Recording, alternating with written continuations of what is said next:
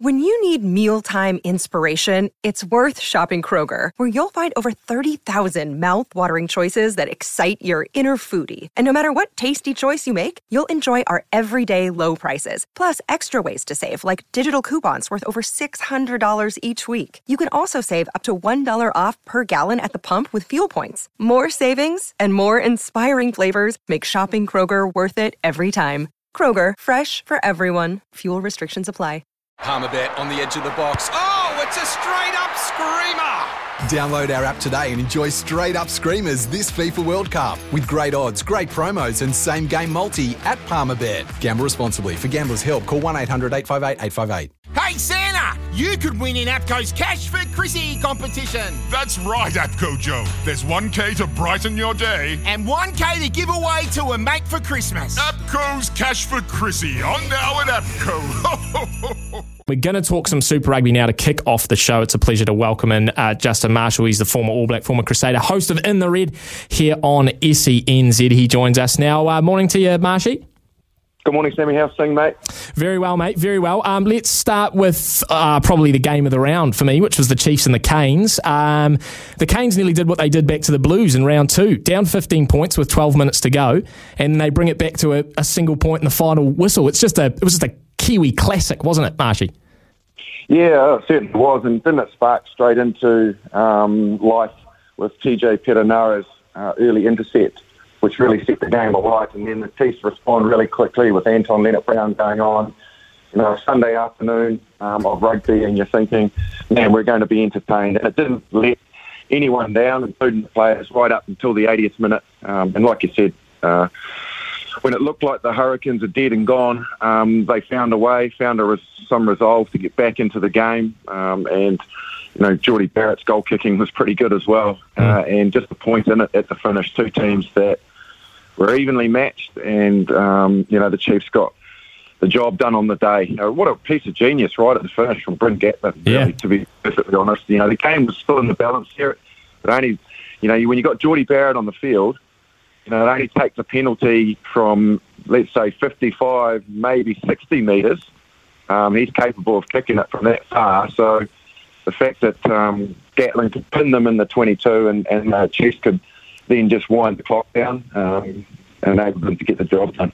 When you look at the um, the Canes so far this season, that loss against the Crusaders in round one, they scored three tries in the final ten minutes of that game. Did the same against the Blues, although they got the result, and then and then did it again um, with the Chiefs on the weekend. Clearly, they're finishing games well, Marshy. But what do they need to fix maybe in that first sixty minutes of the game to, I guess, turn some of these narrow losses into wins?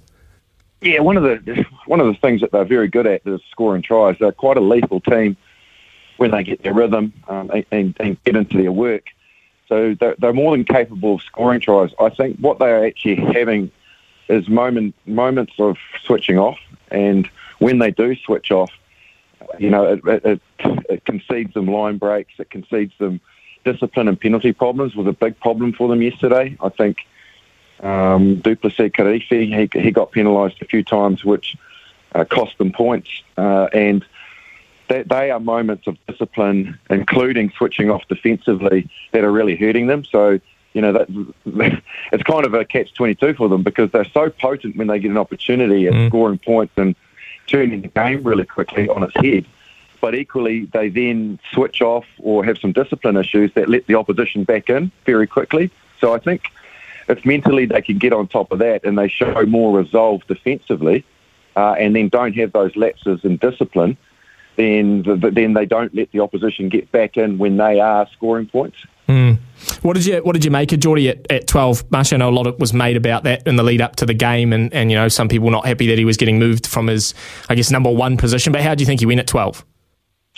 Oh, he was good and solid, and, and you know he made he made some very aggressive uh, tackles uh, as well. So you know he's he's a big, strong guy. He ran hard. Um, you know, a couple of nice little touches, a couple of nice passes to free up the outside backs, but. I think it's too confined a space for him, to be perfectly honest. There's no doubt in my mind that he can play there and he can play there at a very high level in Super Rugby.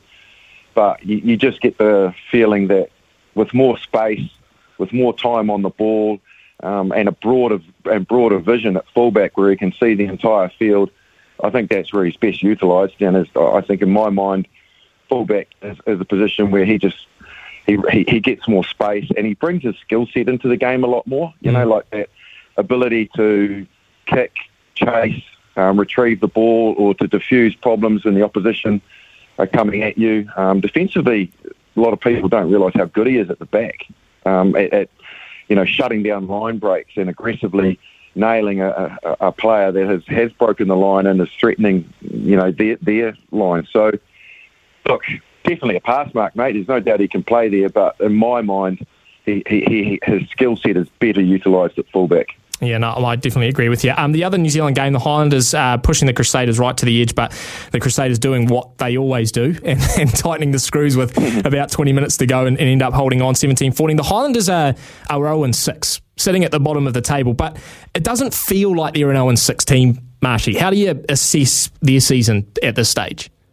Yeah, you're right. It doesn't feel like they're, they're an 0 6 team, and I don't think there's any games in those six that they've lost where they've been completely shut out of the game. They've always been in the contest, regardless of who it is, whether it's the Blues or the Crusaders or the Hurricanes or, or whoever it might be. So, you know, that's probably something that um, is very evident that that they're not a team that is being beaten and beating soundly each week. They're in every contest, and again, there's contests that they've been in where they've possibly been the slightly better team. I thought they, they were the better consistent team across the ballpark at the weekend against the Crusaders on Friday night. Mm. And the statistics reinforce that. You know, they had more possession, they had better territory.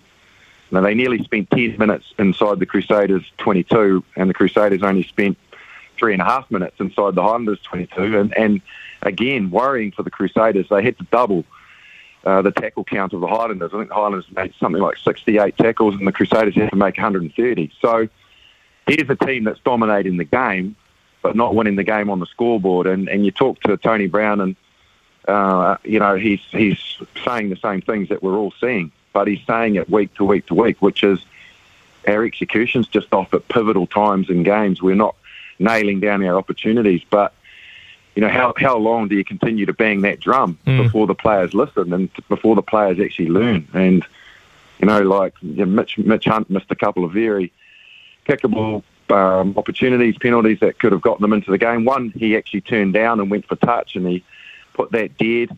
You know, another a couple of times they didn't quite get their line out execution right when they had the Crusaders down to 14 men. They missed their opportunity. So you're right. In, in a nutshell, they're not uh, an 0 6 team, but you know they're just lacking a little bit of that big game experience to nail the games that they should be winning, like the Crusaders on Friday. Scott Robertson, mate, he was like he was like he had won lotto after the game. he was like, "Oh, big, deep sighs after sigh, saying, "Wow," because he know he he knew he had got out of a game there. Yeah, but he'd only got out of the game because the Highlanders had led him, mm. and uh, I think he sort of had a.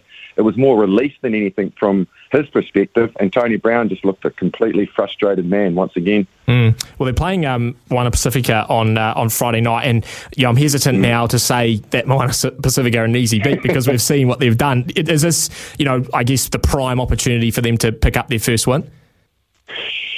Yeah, I think it is. But again, you're right because Moana Pacifica are trending quite nicely, aren't they? And again, they're another team that sometimes look like they're being shut out of the contest and then they find a way back into it. Uh, so, you know, at your peril and the Hurricanes experience this firsthand that, you know, they've got such firepower across the board that if they can stay in the contest, they're always, always going to get hurt um, by their scrum and by line out more. Like I looked at that game at the weekend and really I think uh, everybody that was watching, as well as all the Blues players and management, probably knew that if they could get inside the 22 and set up a line out more, that they were probably going to come with uh, come away with either a penalty or or a try, and you know that was the way that they knew they could break Moana Pacifica down, which is a which is a massive hamstring to go into every game with. It that set piece is going to hurt you on the scoreboard, but then and again they have this ability to just break the game open with this raw talent and this uh, amazing ability to be physical.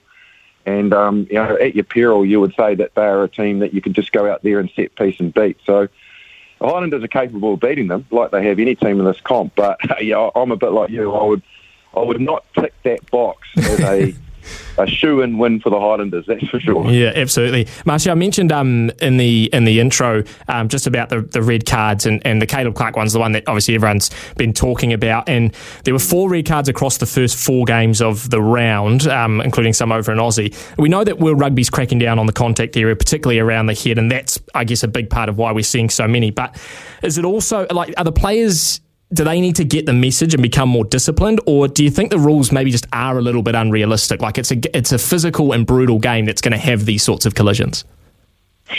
Yeah, I understand the law, and, and, I'm all for protecting the players because you know head concussion is a big problem in the game at the moment. So I'm certainly not unaware of that, but in my mind, at the moment, the officials are getting it wrong in, in certain instances. Um, I think there was a clear cut example of that in the Crusaders game where uh, Shilo Klein um, dropped his arm, led with his shoulder, connected with the, the player. There was no mitigation, and he, he got him with um, a shoulder in the head. Now, that's what they're trying to outlaw out of the game. Mm.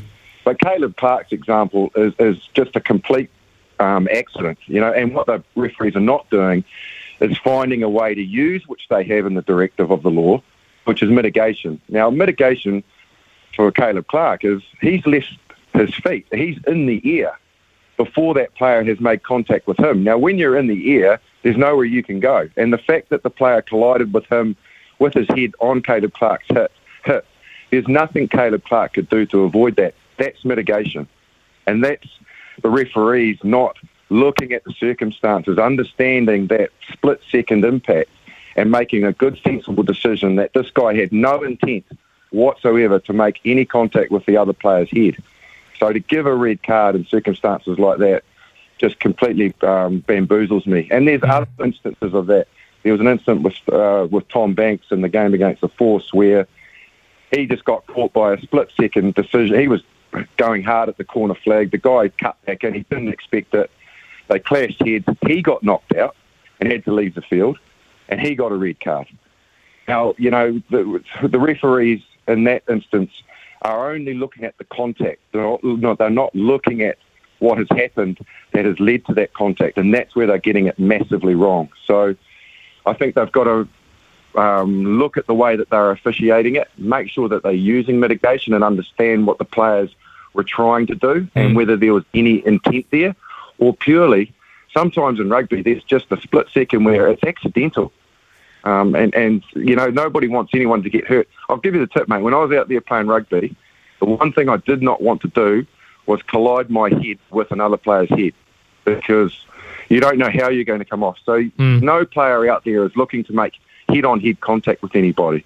Um, that, that's a sure way to knock yourself out rather than the opposition. So the fact that they're trying to outlaw it from the game is good, but we don't want to see red cards when players have no intent and there's accidental contact out there because that's really ruining the game and it's hurting people that um, purely have have made an accidental contact. So it needs some work, mate. You can mm-hmm. understand my passion for it. yeah, I can, I can. And even someone's texting here. Tony says, totally agree with Marshy. Spot on. So there you go, mate. You got a few uh, supporters as well on the text machine. Um, Justin Marshall, thanks heaps for joining us, mate. Absolute pleasure. Um, we'll catch up again soon. Anytime. Thanks, guys. Cheers. Have a good day. It's Tyre Power's Big Footy Final Sale. To kick things off, you can get the power to buy three and get one free on selected Toyo passenger car and SUV tyres. Tyre Power's Big Footy Final Sale can't last. Visit tyrepower.com.au now.